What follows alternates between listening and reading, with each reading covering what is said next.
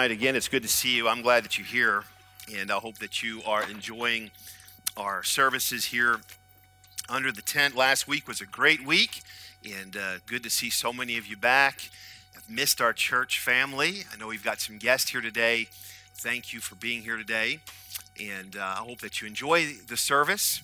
And um, we're normally more friendly. We normally shake hands and and a little bit more friendly, but obviously, due to the virus, we're trying to social distance and trying to uh, uh, be considerate of everyone else. It's hard when you haven't seen anybody in so long uh, not to be. Uh, but before I begin, where is Will and Faith? Will and Faith. Can you hear me out there underneath the, if you're out from under the tent? Where's Will? Will, stand. You don't have, Faith doesn't have to stand, but Will, Will went and got engaged this week as well to Faith. Yes. So congratulations. That's two weeks in a row now. We've uh, we've had a couple uh, get engaged. Not not Will getting engaged two weeks in a row. Faith, this is the first one, so you're safe. But last week we had a, couple, and um, I don't know. Maybe next week we'll have another. Maybe we'll just have a wedding under the tent. Wouldn't it be good? But congratulations, Will and Faith. August they told me August they're getting married, and I said, "Wow, that's that's quick." And and uh, she said, "No, he's got a lot of money to save. That's next August when they're getting married. So he's got a little over a year to save all of his money, and uh, then she's going to spend it all. Will it'll be all it'll be gone. So pray for them if you will. I'm excited for them. Want you to continue to pray as well. I uh, a couple weeks ago I asked our church just through a video um, to pray. There's a um, opportunity that we may have. We're just seeking the Lord, and um, uh, I don't want to give too much information. Just just I want to wait for the right timing, but. Um, uh, we'll know some more things here soon, but I want you to continue to pray, and um, I'm excited what the Lord's doing. You know, the Lord can still work during a pandemic people are still being saved. Matter of fact, we've got several people that um, would like to get baptized. And um, so we've been talking, how are we going to do that? And, and so we're talking through baptizing some. I think we've got a family this morning uh, that's going to come and join the church this morning. Uh, people are still being saved. God is still uh, on the throne. And don't be discouraged. I know the world right now looks like a very scary, difficult world to live in. And uh, it is fearful. If you look at just what's happening, it looks very, very fearful. But, but when you look through the lens of Scripture, we know that God is in control. We know, as we sang, Jesus Christ, He is going to return. He's coming again for His bride. And uh, those that have trusted Jesus Christ as your Savior, we can put our faith and confidence in the Lord Jesus Christ. And so I'm excited that church is still going forward. Jesus said of the church, I will build my church, and the gates of hell shall not prevail against it. And it's true when he said it, it's true 2,000 years later. And if he tarries his coming, it'll be two, good 2,000 years from now. Jesus Christ builds his church, and he will continue to do that. So I want you to pray. I want you to pray as well about our, our service schedule. Obviously, we're under the tent through um, the end of this month, so two more services next week and the following week and uh, we're putting some things together. We're, we we're putting some plans together, and then um, if you're watching the news, you hear that um, that pandemic, the coronavirus, is starting to kind of raise again, and so we're just watching things. We're trying to be cautious. I, I want you to know that any decision that we're making, we're making it for the best of our church. I, I know there's some right now that says, let's just get back inside and let's just, you know, have church as normal. Then there's some that are just still watching online. And um, I, I, there's some that want to shake hands. There's some that, you know, wave from a distance. There's some that'll wear a mask and some that don't. And and I don't think that it helps at all for us to get into the debate about all of that. I just think that we want to make the wisest decision, keep Christ first when we gather here at church, keep it about Him. And so you just pray. We're we're we're praying about what to do. I uh, again, we were serious. To have the tent's going to be too hot, but I I don't know. I'm thinking about getting some heaters under the tent. Um, But uh, uh, you can continue to pray, and we'll, we'll let you know here real soon. We're looking into July what that service schedule and times will look like. But we know the next two Sundays we'll be here under the tent. And then um, I want you to just pray for our country. We, uh, we need prayer. Our country needs prayer. And so, as children of God, as Christians, we need to make sure that we're praying, praying for wisdom, praying for uh, our children. Just, just pray, and uh, I know that God will bless. All right, Acts chapter number 18. I'm going to get to preaching this morning. Acts chapter number 18. Everyone doing okay? Oh, wow. Is everyone doing okay or just a few people? Everyone doing well? Praise the Lord. We got our cheerleading section over here. It's good to see them. All right, Acts chapter number 18. Everybody out from underneath the tent doing okay? All right. Are you hot out there? No. All right. Acts chapter 18, we're going to continue reading. You know, I've been so amazed as we've been studying through the book of Acts just how every single week it just seems like God uses that to meet the needs of what we're dealing with in life. You know why? Because the Bible is a living book, it's alive, it's truth. God still speaks through His Word, and He still answers prayer. And as I said earlier, He's still on the throne, and God's Word is still relevant. It's not an ancient book that, that is out of date. The Word of God is relevant for today the truths that it has applies to us today. It tells us as Christians how we ought to live. It shares with those that do not know Christ what they need to do to have everlasting life. This book is still relevant. Every week we look into this word, the word of God, we can know how to live. And even though 2020, I, I thought this morning, I was sitting in my office and I thought, we are halfway through the month of June and we'll be halfway through this year they were telling us that Y2K was going to be a, a strange year. If we would have told you what 2020 was going to look like this time last year, no one would have believed it. I mean, it's been a it's been a, a, a strange, strange year. And I, I, I don't know about you, but I, I'm looking at what God's going to do the rest of this year. I believe that God is going to do something big. I, I believe, church, this is the opportunity for us, like we've never had before, to get the truth of the gospel out because it's the gospel that changes lives, and we've got to be diligent about that. It's not the first time, though, in human history that the world has looked like it's go out of control. It's not the first time in human history that it looks like uh, uh, the gospel is going to be persecuted and nobody wants to hear the truth. Matter of fact, all through Acts, we find, really, we find a, a world that's out of control. We find the gospel message being preached and being rejected.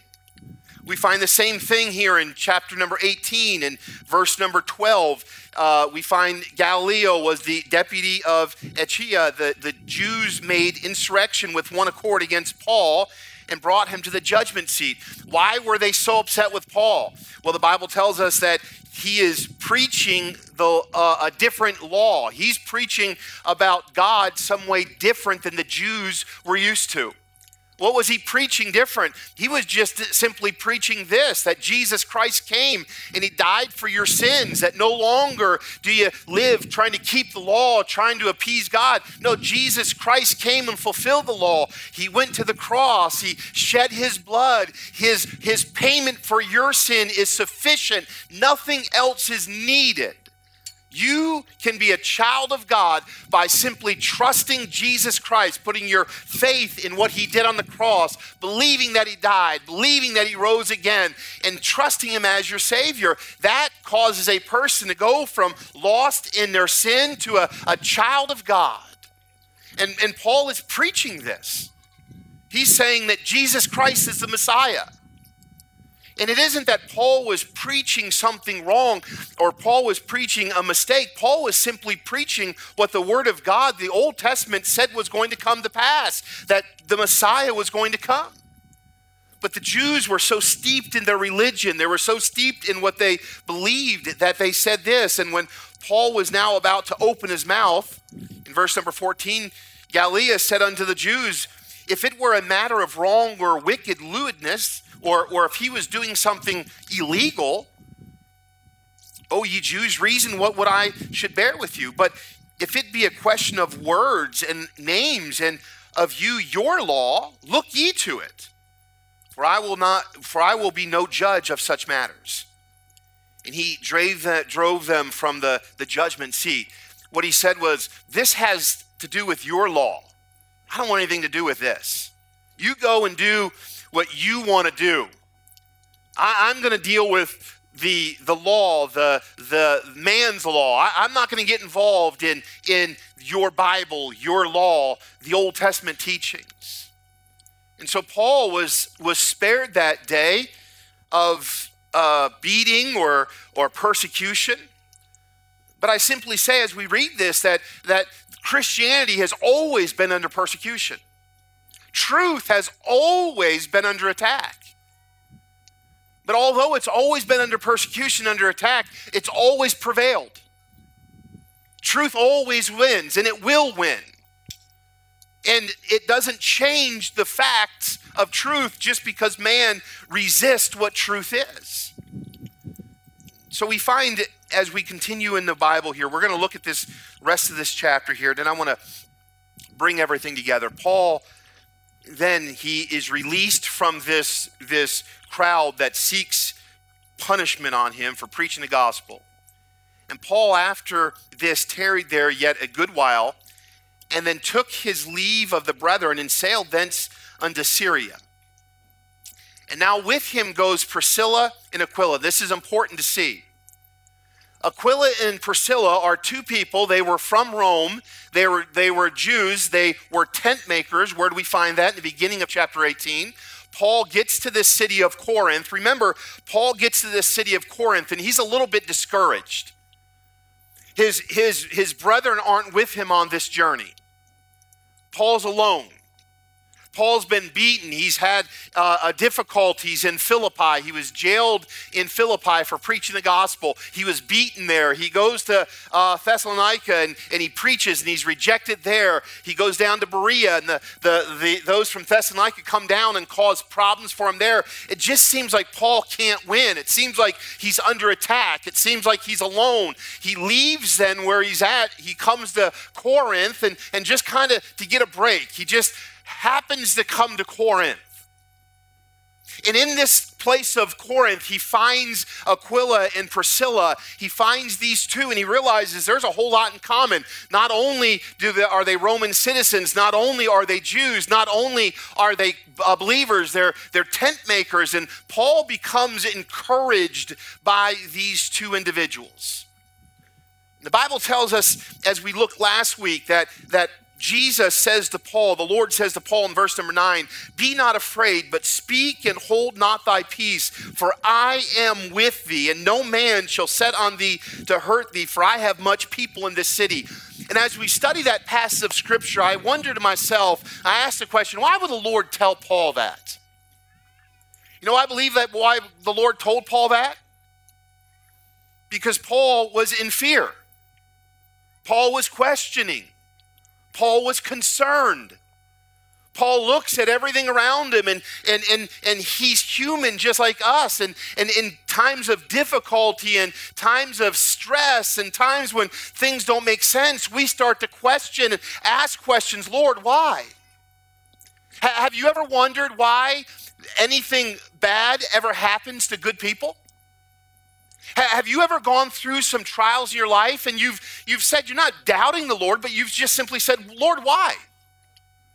I mean, if, if I'm your child and you're God and, and you own all and you have all and you're all powerful and you can change any event, why? And I believe that's where Paul's at, and that's why the Lord comes and he says to Paul, Be not afraid. Don't be afraid of what man's going to do. You know, as humans and uh, as Paul here being a human, I'm sure he's discouraged. He's doing what God has called him to do, and it just seems like there's constant resistance to what he's doing. I'm building to something. I want you to stay with me. Because the reality is this, as I have been preaching and I, I repeat it again today, life can be difficult, life can be discouraging. At times, you might even desire to quit because of the circumstances that you're facing. If you've ever felt that way, trust me, you're not alone. If you ever looked and said, Lord, I don't understand why, you're not alone. Paul, I believe, was in this place, but I want you to see something today that I want us to look at. And this was this Paul is investment in people. Although Paul was discouraged, although Paul was going through times of uncertainty, although Paul himself needed to hear from the Lord not to be afraid and to continue to speak and, and don't, don't be concerned, no man is going to hurt you, he was assuring Paul of his calling Paul, during that time, is still investing in people. In church, what I want us to understand is this as we look at the world around us, as we look at the, the, the commotion and the confusion, it seems like what once was right is now wrong, and what was once wrong is now right. It seems like if you desire to live a godly life and raise a godly family and live upon the, the teachings of the Word of God, that the world tells you you're wrong. It, it seems like the more you want to do right, the more problems come. And in the midst of that, I want you to see that Paul continued investing in the work of the Lord, and he did that through investing in people.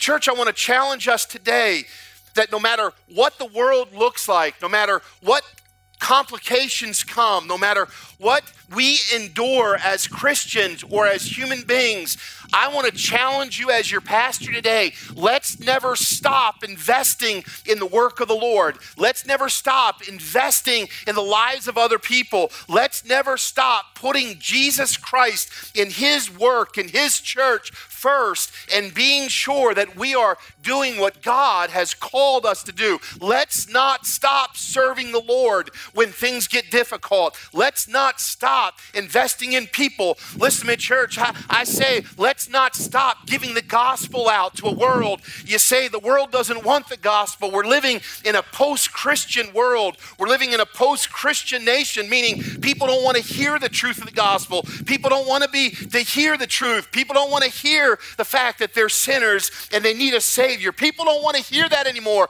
That might be true, but the Bible tells us to go ye into all the world and preach the gospel. Let's not stop doing what we know is right, even though the world may be against it. Paul is here in Corinth. He's on his second missionary journey. In verse number 11, he tells us, uh, the Bible tells us that he stays here for a year and a half in this uh, city teaching the Word of God. Look with me in verse number 11, the last part of that verse. He's teaching the Word of God among them.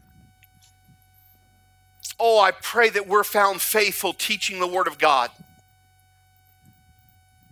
I pray of our church, although we've experienced a very different year this 2020 has brought us. We've gone from a pandemic to it seems like a, a world in chaos and out of control and, and unsure what's coming next. I pray that we're found teaching the Word of God among them. I pray there's a lighthouse here in this community and in this state and in this nation and around this world, the influence that God can use in this church, that we are, we are said that we are teaching the Word of God among them. All of us will live this life, and one day we're going to die. I, I'm not saying that to discourage you. I'm just simply saying the Bible says it's appointed a man once to die. And after this, the judgment, there is one thing that we are all assured of. One day we're going to die. There's going to be a, a birthday and an ending date on our tombstone. Every single person. We will go off into eternity. But what we invest in is going to go forward here after we're gone. See, many invest to leave for their, their children an inheritance. Many are working right now. Many of you, part of your, your investment, part of your working, part of your plan is to leave something for those that you love. Some are making investments to give to those that they love or give to organizations and give to charities and give to their church. That's part of their planning. They're living in such a way so they can leave something. We invest to make the future better. Investments are good. Investing is a good thing. It's a, it's a deposit in something hoping for a greater return. H- how many of you you have looked at the stock market over these last few months? Why do you look? Because you have investments. And what are you hoping? I've put something in it and I'm hoping I get a greater return. How many of you love putting money in the stock market and when you find out you lost $10,000, how many get excited about that? I, I love it. I, I gave 10,000, I have nothing. No, when you invest in something, you want a return. If you put 10,000 in, if your investor doesn't make you 10,000 back, you're upset with them. No, you want something in return. And I want to talk to us today about investing in the work of the Lord. Investing isn't easy, but it is necessary. And don't, don't miss that. Such a basic statement. Investing is not easy, but it is necessary. Some people might think, well, investing is easy. No, it's not because investing takes discipline, investing takes sacrifice. And it, it takes an understanding of the future benefits that come from investing. How many of you remember when you were younger, people said, Oh, if you save now, you'll have more when you're older. And when you're 18, investing in your retirement, come on. I mean, there's too much fun to have. And people say, I've said to my own son, Jacob, listen to me. If you'll invest now, you will like the return later. Did you do it, Dad? No, but but that, don't listen to what I said. I'm trying to help you with this. And what he sees is he, he was working at a uh, uh, through high school. He was working at a uh, um, grocery store, Churchill's, and and I mean they they paid nothing. He said, Dad, you want me to take all of this and put it away for a future? Well, I need it today. And I'd say to him, I know, son, it seems, you know, 30 cents seems like a lot of money to you right now, but put it away. And that, that I promise you it will grow. I promise you.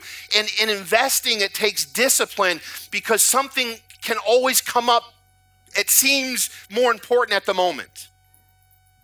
It takes sacrifice because it takes something that, that we have to take and put away someplace else, and we don't see it right away. It takes a sacrifice, and it takes an understanding of this investment is going to benefit the future. It may not benefit me today because I have to have discipline and sacrifice, but there sure is a benefit that's going to come in the future if I will invest. We have a decision in our lives. And every single person here today, you have a decision. It doesn't matter if you're 18 or it doesn't matter if you're 81. It doesn't matter if you're just engaged and going to be married, or it doesn't matter if you've been married for decades of your life. It doesn't matter if you're making minimum wage or you're the, the, the, the, biggest earner in this crowd. None of that matters. All that matters is this we have a decision in our lives. Will we choose to invest or will we just simply live for the moment and the day and not be concerned about tomorrow? And I want to challenge you, as Paul did here, and we'll see this here in just a moment, that Paul chose to invest.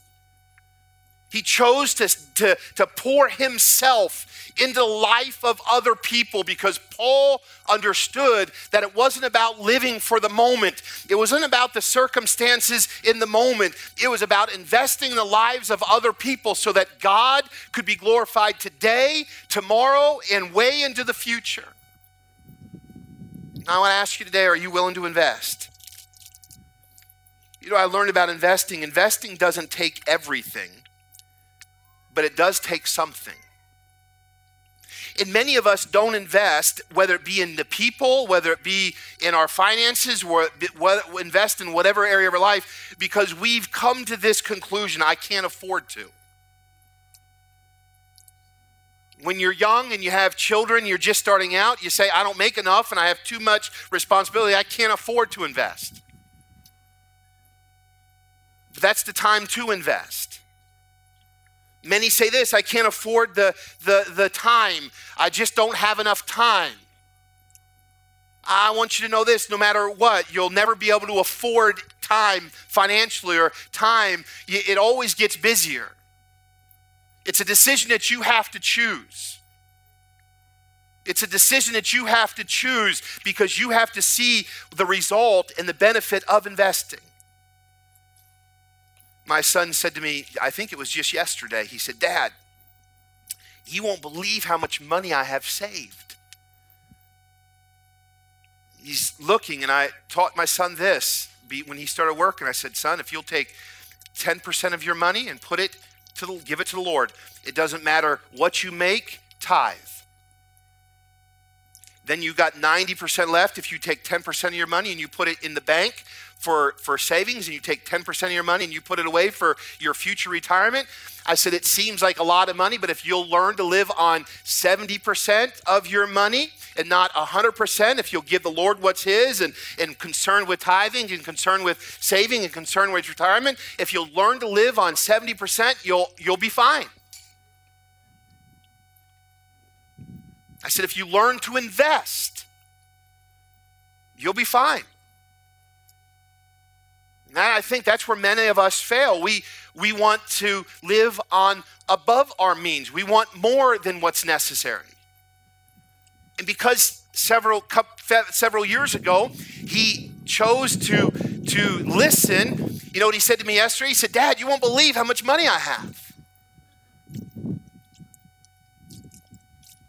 Church, I want to be found faithful to Lord as I pastor this church, as I parent my family, my children, as I am a husband to my wife, I want to be found faithful to the Lord. And I want you to be found faithful to the Lord as you do what God has called you to do. I want you to see this morning the opportunities that come through investing. I want you to see this morning investing in our life for the work of the Lord I know everyone is a little bit nervous. You're holding your wallet. This isn't even a message on money this morning. It's not. Matter of fact, this has nothing to do with finances this morning. I just used the analogy of finances because you understand that when it comes to investing. I wanted you to understand what I meant when I said investing. It isn't to build a name for ourselves, but rather it's to leave something for those behind us to, to exalt Jesus Christ and make him known. That's why the Christian ought to invest. It's so that those coming behind us can, can continue, and even at a greater level, serve the Lord Jesus Christ and make him known. And with that in mind, Paul shows us something about investing in people here in chapter 18. Look with me again, if you would please. He starts with this an example of faithfulness. In verse number 12, down through verse number 16, again we find where Paul is taken before uh, uh, Gallio and, and he's taken before the authorities of his day. And again, I don't know about you, but if I was Paul, there's got to be a time where you said, you know what, enough's enough. I mean, how many times am I going to be taken before the rulers of the city and be beaten? How many times am I going to be questioned for my faith in Jesus Christ? How many times am I going to have to endure heartache and hardship? How often am I going to have to be alone? Why do I have to continue to go through all of this pain and all of this heartache and all of this loneliness? Why am I going to continue to do this? Because it would have been easier for Paul just to say, you know what, I'm done.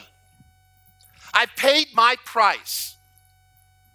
I've already been on one missionary journey, and I've already, now I'm on my second, halfway through.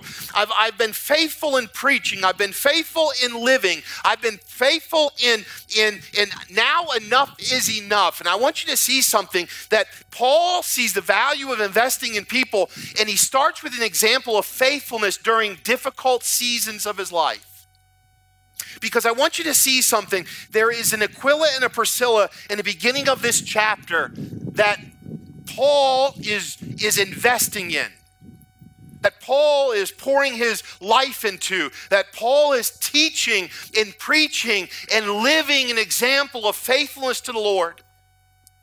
And listen to me, I say this to you today. Please understand this. Every single one of us need to be an example of faithfulness during difficult seasons. It's right now in our life, it, it, each, each one of us could just give up on things. You know, here, here Paul is experiencing hatred and persecution. And Paul still stays faithful to the things of God.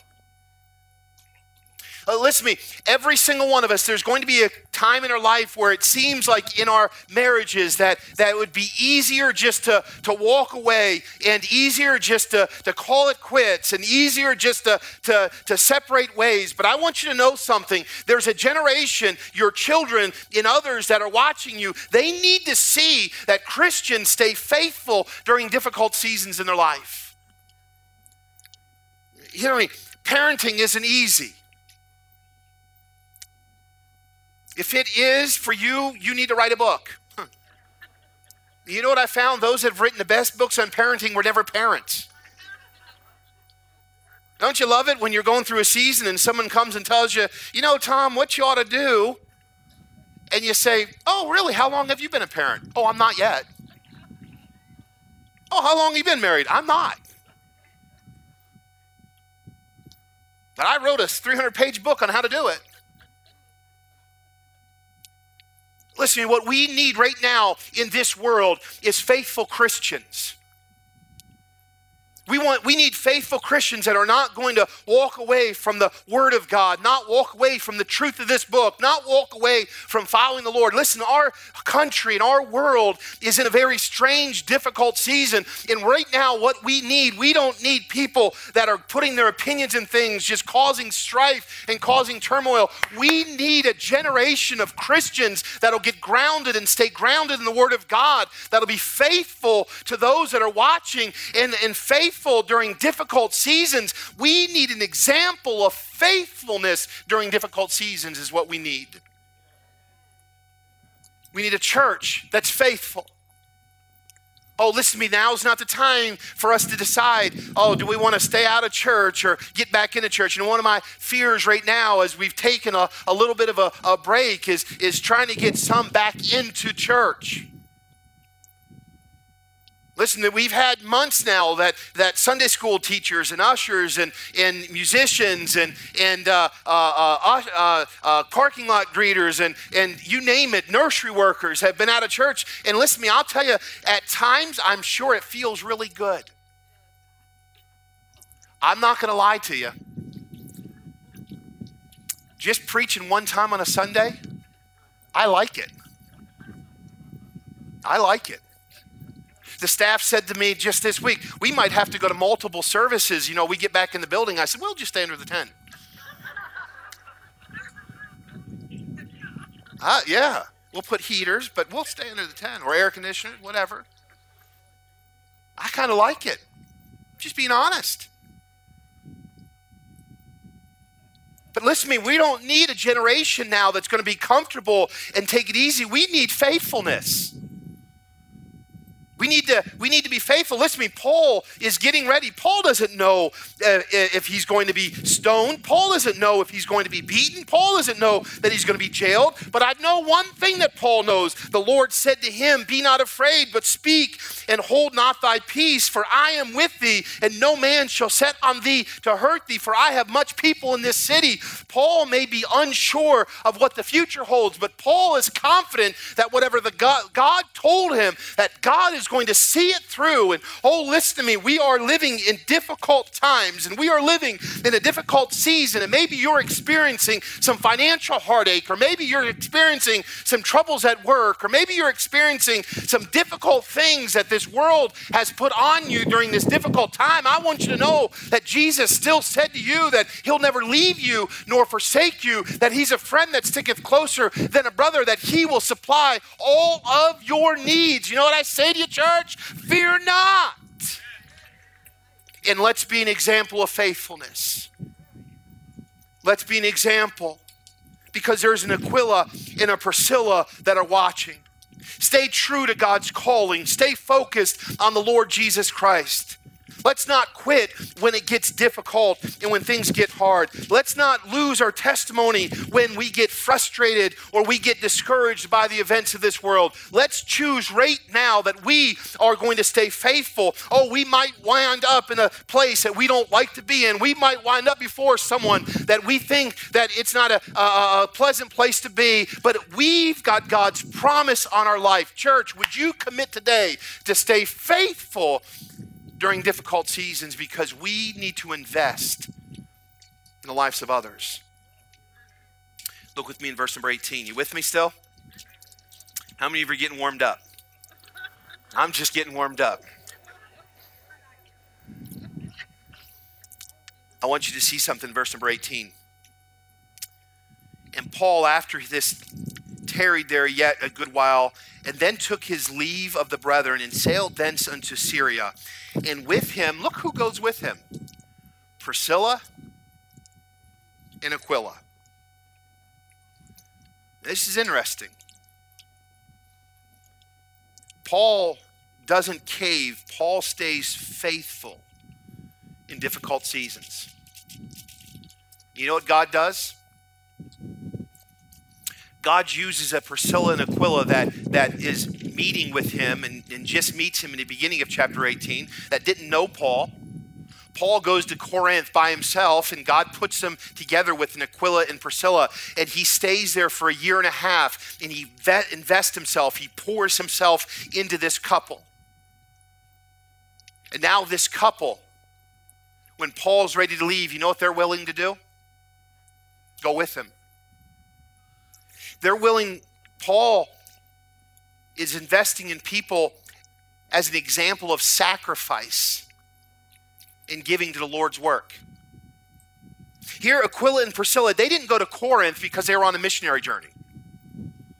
They didn't go to Corinth because they were wanting to preach the gospel to the Corinthians. That's why God sent Paul there. But while he sent Paul there to this place of Corinth, he introduces them to a couple by the name of Priscilla and Aquila. And they now see Paul's zeal. They now see Paul's desire to serve the Lord. They now see Paul's passion and Paul's faithfulness and Paul's sticking with it when things get difficult and Paul's commitment and his example of sacrifice to the Lord. And Paul is doing all of this, investing in the lives of other people. And you know what Aquila and Priscilla then do? Do? A year and a half later, Paul says, Guess what? I'm leaving. I'm going on. You know what they said? I'm willing to go with you. I'm willing to sacrifice as well. I'm willing to give of myself and give of my time and give of my talent and give of my resources for the Lord's work. They didn't go to Corinth for the Lord's work, but it's there in Corinth. They met a man by the name of Paul that was willing to invest in them and stay faithful during difficult seasons. And because of his investment, they now say, I'll go and I'll sacrifice and I'll leave here and go to this place called Ephesus so that the gospel can go forth. You see, Paul is investing in the life of Aquila and Priscilla, and now they too want to be an example of sacrifice in giving to the Lord's work. They left Corinth to serve the Lord. They left Rome initially for what reason? Because they had to. And now they're leaving Corinth because they want to. They didn't have a choice when they left Rome because they all the Jews had to get out of Rome. They were expelled. If you were a Jew, you couldn't stay in Rome. They had no choice to go to Corinth. But oh, listen me, God was working in that place. God was working in the life of Paul. God then began to work in the life of Aquila and Priscilla. You know what I see here? Those that you're impacting, those that you're investing in, those that you're teaching, those that you're helping, those that you're uh, a faithful witness before. You never know what God's going to do in their life. God takes Aquila and Priscilla, he moves them to Ephesus. This is an example of sacrifice and giving for the Lord's work. They were willing to be used, their lives were interrupted. They did not hold back onto material things. You know, they're there for that year and a half, and they had a, a little business going. They were making tents and, and they were making a living, and they were being accepted, and, and the church was growing, and the church was forming, and, and God was blessing. And it would have been easier for Aquila and Priscilla to say, you know what, we'll stay right here. We'll just we'll we'll we'll serve God this much. But they were they were willing because Paul invested in them. They were now willing to say, you know what? I'll give and I'll go and I'll sacrifice and I'll let God use me so that the work of God can go forward. And they come to this place of Ephesus and they begin to teach and they begin to preach and they begin to invest themselves in the lives of other people. You say, where do you see that? Let me show you in closing verse number 24. A certain Jew, na- Jew named Apollos, born of at Alexandria, he's an eloquent man, mighty in the scriptures. He came to Ephesus. Now, Paul is gone. Paul leaves Ephesus and he goes over to Galatia. But guess who stayed in Ephesus? Aquila and Priscilla. They went to Ephesus for what reason? They wanted to be used of God. Because of whose influence? Because of Paul's influence on their life. See, Paul invested in them. Now they're in Ephesus. Paul leaves to go to Galatia. They stay in Ephesus and they meet this man by the name of Apollos. And he's eloquent. He's preaching the gospel. He's doing a, a great work. But there's a problem he only knows, he knowing only the baptism of John. Look with me in the end of verse number 25. You know what that means? He wasn't spiritually mature. What he knew, he knew well. But he didn't know the whole story. He's not been taught. And he began to speak boldly in the synagogue, whom when Aquila and Priscilla had heard, they took him unto them and expounded unto him the way of God, what? More perfectly. I want you to see something here. My last point investing in others. Number one, invest in others, you, it requires faithfulness during difficult seasons. Investing in others takes a sacrifice on our part for the work of the Lord.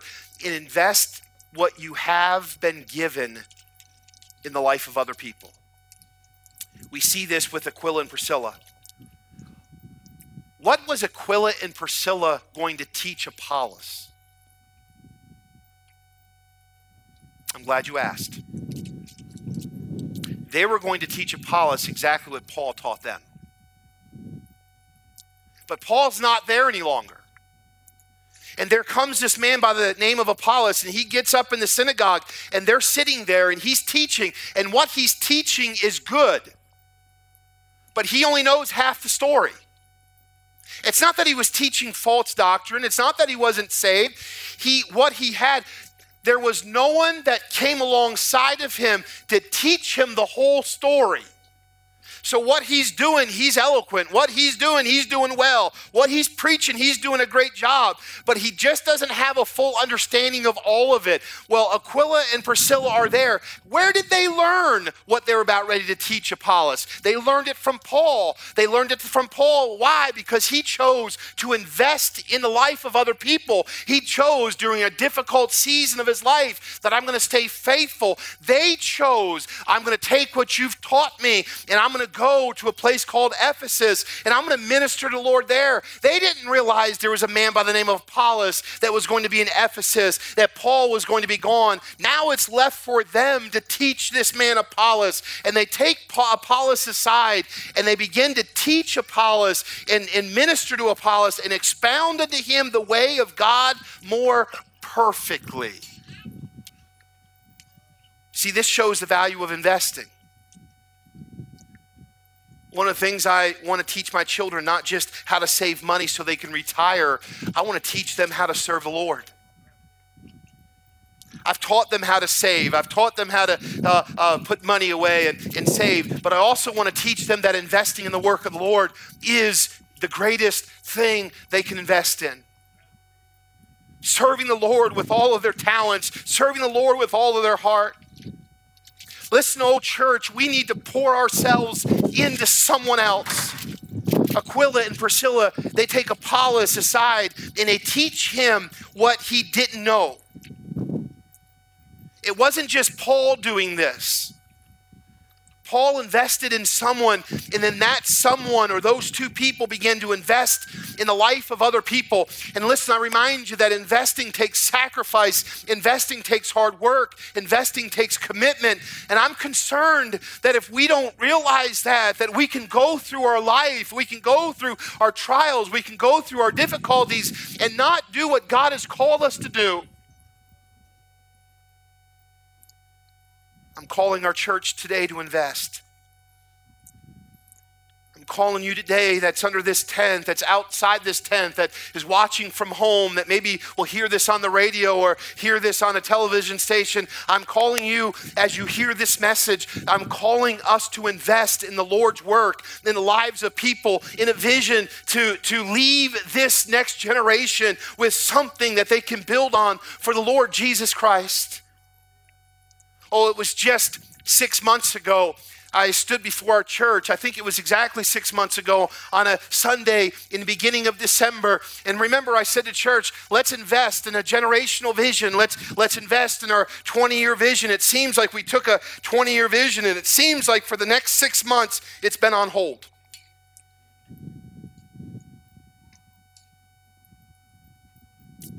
But listen to me, the work of the Lord doesn't have to be go, go on hold. We just have to stay committed to investing.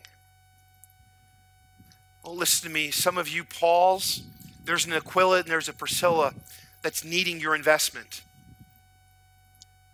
Some of you have been invested in. There's an Apollos that's waiting for you, that's needing you to invest in him.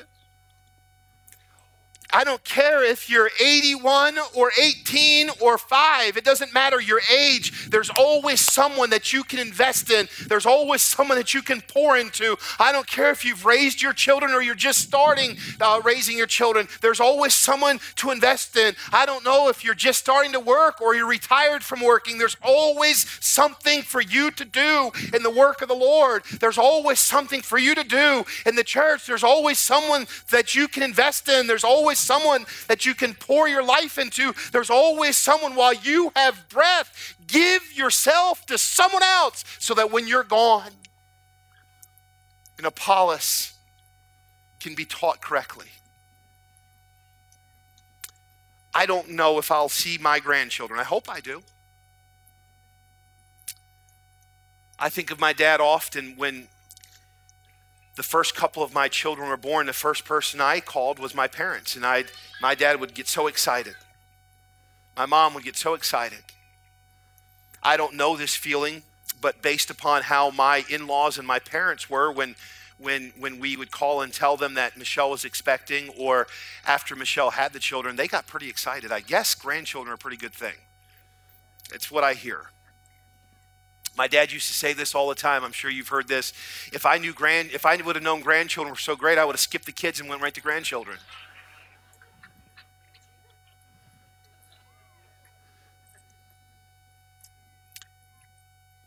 But my dad hasn't been able to see several of his grandchildren.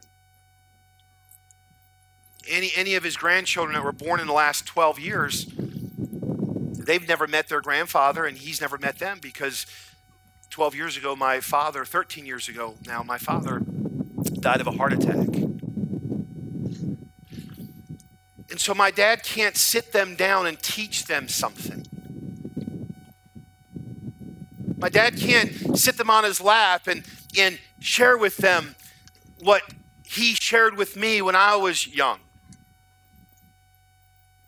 My, my children don't have the opportunity to, to sit with him and him teach them what he knows. And, and he, he was a, a great at, at fixing things and building things, and, and he can't show them those things. And, and they've never heard him preach in person, and, and they've, never, they've never known that he's never talked to them about uh, salvation or about the things of the Lord, or about his calling, or when he met my mommy. They don't know any of those things from him.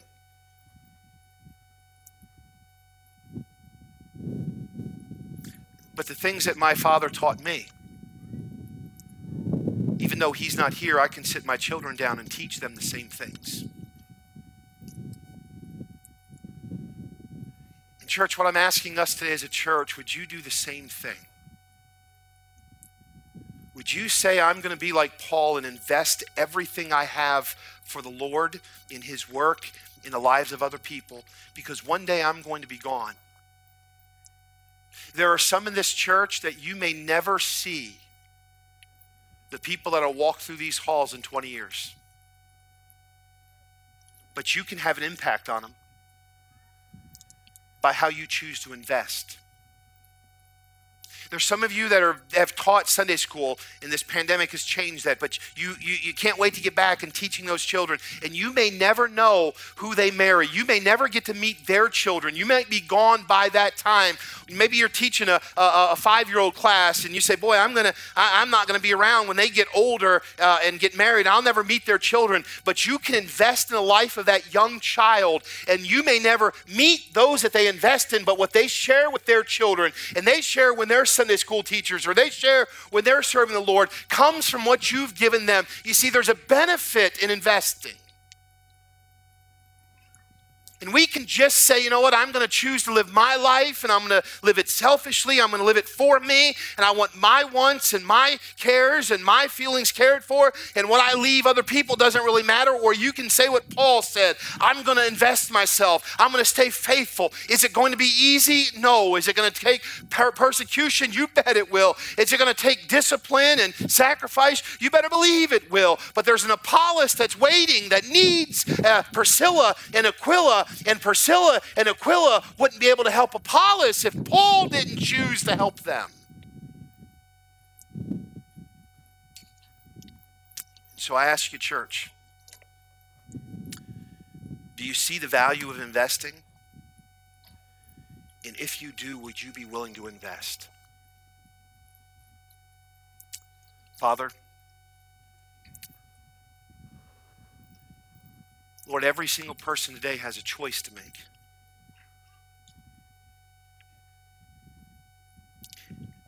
Every everyone that hears this message has to decide am I going to invest? Am I going to see the value of putting what you've given me in the life of someone else? Or am I going to live my life for myself? Paul could have just said, I want to make tents, and that's all I want to do. Paul said, But I've got to be faithful. I've got to give myself. Because there's a man named Apollos that Paul may never meet, but those he invested in will. And Lord, there's going to be Christians and church members that some in this room will never meet, but their investment will. There's going to be Sunday school teachers and youth workers that are nursery workers that are sacrificing and giving, and they may never see the fruit of it. But Lord, who they invest in will be able to take and minister to someone. Help us to be a church that's willing to invest, that's willing to give, that's willing to sacrifice, that's willing to stay faithful that's willing to be an example because of the Lord, you're worth it. And you're calling our life, Lord, help us to remain faithful. Oh God, I pray that you do a work in this church with these people during the most difficult season of our life, during a season that doesn't make sense, during a season that we, we don't understand. May this be the time that we invest even greater so that others could experience Jesus like we do. Help us, I pray, Lord. In Jesus' name, amen.